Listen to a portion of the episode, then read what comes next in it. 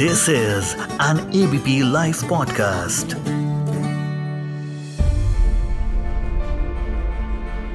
आज एक historical decision लिया है सुप्रीम कोर्ट ने, जिसकी बात सब कर रहे हैं। बात करना ज़रूरी इसलिए है क्योंकि इस मुद्दे को कभी किसी सरकार ने छुआ नहीं। मामला आर्टिकल 370 का। सुप्रीम कोर्ट ने जम्मू कश्मीर से आर्टिकल 370 हटाने के डिसीज़न को बरकरार रखा है। क्या है ये? केंद्र सरकार ने आखिर इसे क्यों इनवैलिड किया था, क्यों निरस्त किया था आर्टिकल 370 को? सुप्रीम कोर्ट ने आज क्या कहा और अपना फैसला क्या सुनाया? इस डिसीज़न का नतीजा क्या होगा? आज इन सबको आसान तरह से समझेंगे एफआईआई में सिर्फ़ एबीपी लाइव पॉडकास्ट पर। मैं मानसी हूँ आपके साथ। सबसे पहले तो जानना यह होगा कि आर्टिकल 370 जम्मू कश्मीर में लगाने का मतलब क्या था? आसान लफ्जों में कहूँ तो ये एक ऐसा आर्टिकल था जिसे भारतीय संविधान में जोड़ा गया था और लागू किया गया था जम्मू कश्मीर में, जो जम्मू कश्मीर को एक स्पेशल राज्य का स्पेशल स्टेट का दर्जा देता था। यानी कि जम्मू कश्मीर का संविधान अलग, भारत का संविधान वहाँ लागू नहीं होता था। कोई अमेंडमेंट भी अगर होगा, अगर भारतीय संविधान में तो एक्सेप्ट जम्मू कश्मीर लिखा होता था। जम्मू कश्मीर पहले भारत का हिस्सा नहीं इसे शामिल किया गया भारत में और स्पेशल स्टेट का दर्जा दिया गया। लेकिन ये टेम्पररी प्रोविज़न अस्थाई आर्टिकल 370 डिटेल में आपको बताती हूँ आखिर किस तरह के प्रोविज़न थे इसमें। इसके चलते जम्मू और कश्मीर के रहने वालों की सिटीजनशिप प्रॉपर्टी राइट्स और फंडामेंटल राइट्स का कानून बाकी भारत में रहने वाले लोगों से अलग था।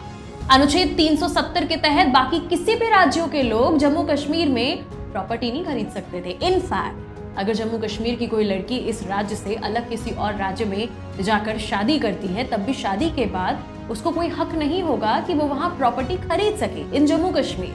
अनुच्छेद 370 के तहत सेंट्रल गवर्नमेंट की स्टेट में वित्तीय आपातकाल घोषित करने की पावर नहीं थी यहाँ।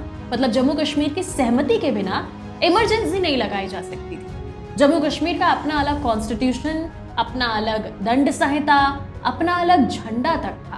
भारत में बाकी स्टेट्स में विधानसभा का जो ड्यूरेशन होता है, वो पाँच साल का होता है। लेकिन जम्मू कश्मीर में ये छह साल है। सिचुएशन ये थी कि यहाँ अगर कोई कानून लागू कराना है तो प्रेसिडेंट ही ऑर्डर दे सकता है। वो भी तब, जब जम्मू कश्मीर की सरकार राज़ी होगी। कुल मिला के ये आर्टिकल 370 जो है, वो जम्मू कश्मीर राज्य को भारतीय संघ से जोड़ता है। जम्मू कश्मीर का संविधान सेवनटीन ऑफ़ नवंबर 1956 को अपनाया गया और 26 जनवरी 1957 को लागू हुआ। दरअसल अक्टूबर 1947 में कश्मीर के उस वक्त रहे महाराजा हरि सिंह ने भारत के साथ एक विलय पत्र यानी मर्जर लेटर पर साइन किए। इसमें कहा गया कि विदेश के मामले, रक्षा और संचार पर जम्मू कश्मीर भारत सरकार को अपनी शक्ति हैंडओवर करेगी। ये कानून जम्मू कश्मीर में करीब सात दशक से चला आ रहा था। लेकिन मामला तब उठा जब 5 अगस्त 2019 को भारत के राष्ट्रपति ने एक आदेश जारी करके जम्मू कश्मीर के कॉन्स्टिट्यूशन को पावरलेस बना दिया था। इसे संविधान जम्मू और कश्मीर के लिए आवेदन आदेश 2019 CO 272 का नाम दिया गया था। 5 ऑफ़ अगस्त 2019 को सेंट्रल गवर्नमेंट ने आर्टिकल 370 खत्म कर दिया था। साथ ही राज्य को दो हिस्सों जम्मू कश्मीर और लद्दाख में बांट दिया था। बीजेपी काफ़ी लंबे समय से इस अनुच्छेद को कश्मीर के भारत के साथ एकीकरण को यूनिफिकेशन की दिशा में काटा मान रही थी। तो इसे निरस्त किया गया। लेकिन इसके खिलाफ सुप्रीम कोर्ट में कुल तेईस याचिकाएँ दाखिल हो गई। पाँच जजों की बेंच ने सभी याचिकाओं की एक साथ सुनवाई की। संविधान पीठ में chief justice D Y Chandrachud, justice B R Gavai, justice Suryakant, justice Sanjay Kishan Kaul और जस्टिस संजीव खन्ना शामिल थे। बेंच के सामने लगातार 16 दिन तक लगी सुनवाई 5 सितंबर को खत्म हुई। इसके बाद सुप्रीम कोर्ट ने फैसला सुरक्षित रख लिया था।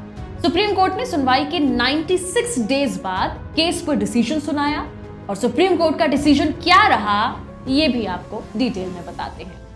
आर्टिकल 370 के स्टेटस पर सुप्रीम कोर्ट ने यह कहा कि संविधान का आर्टिकल 370 टेम्पररी था। जम्मू कश्मीर में युद्ध की सिचुएशन की वजह से आर्टिकल 370 अंतरिम व्यवस्था, यानी कि इंटरिम अरेंजमेंट थी। इसे रद्द करने की प्रेसिडेंट की शक्ति अभी भी मौजूद है।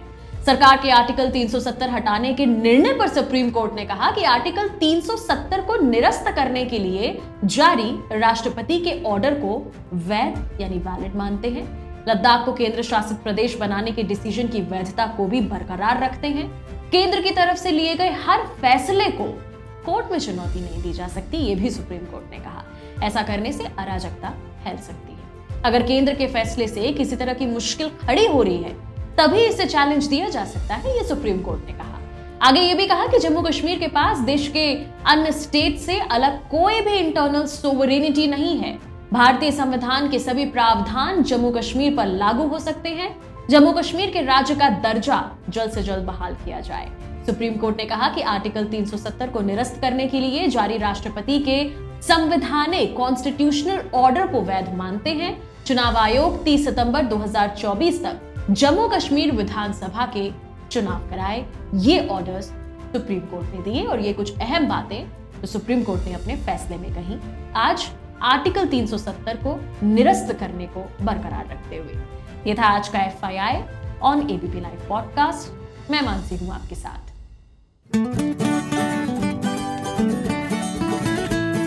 This is an ABP Life podcast.